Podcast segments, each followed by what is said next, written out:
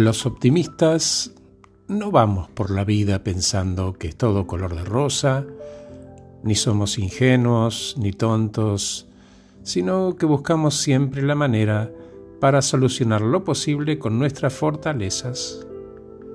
Esas fortalezas que identifica cada uno a partir de sus casos de éxito, hechos laborales, temas personales, logros. ¿Y qué más?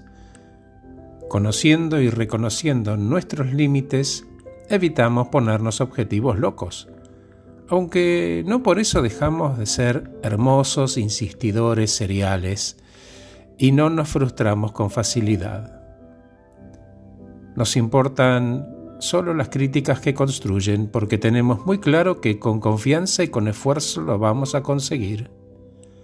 Aceptamos y admitimos tanto el error como que no siempre tenemos la razón.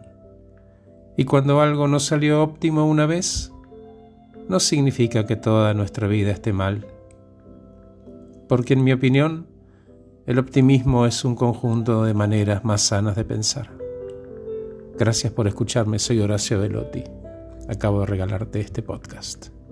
Que estés muy bien. Te dejo con un poquito de música.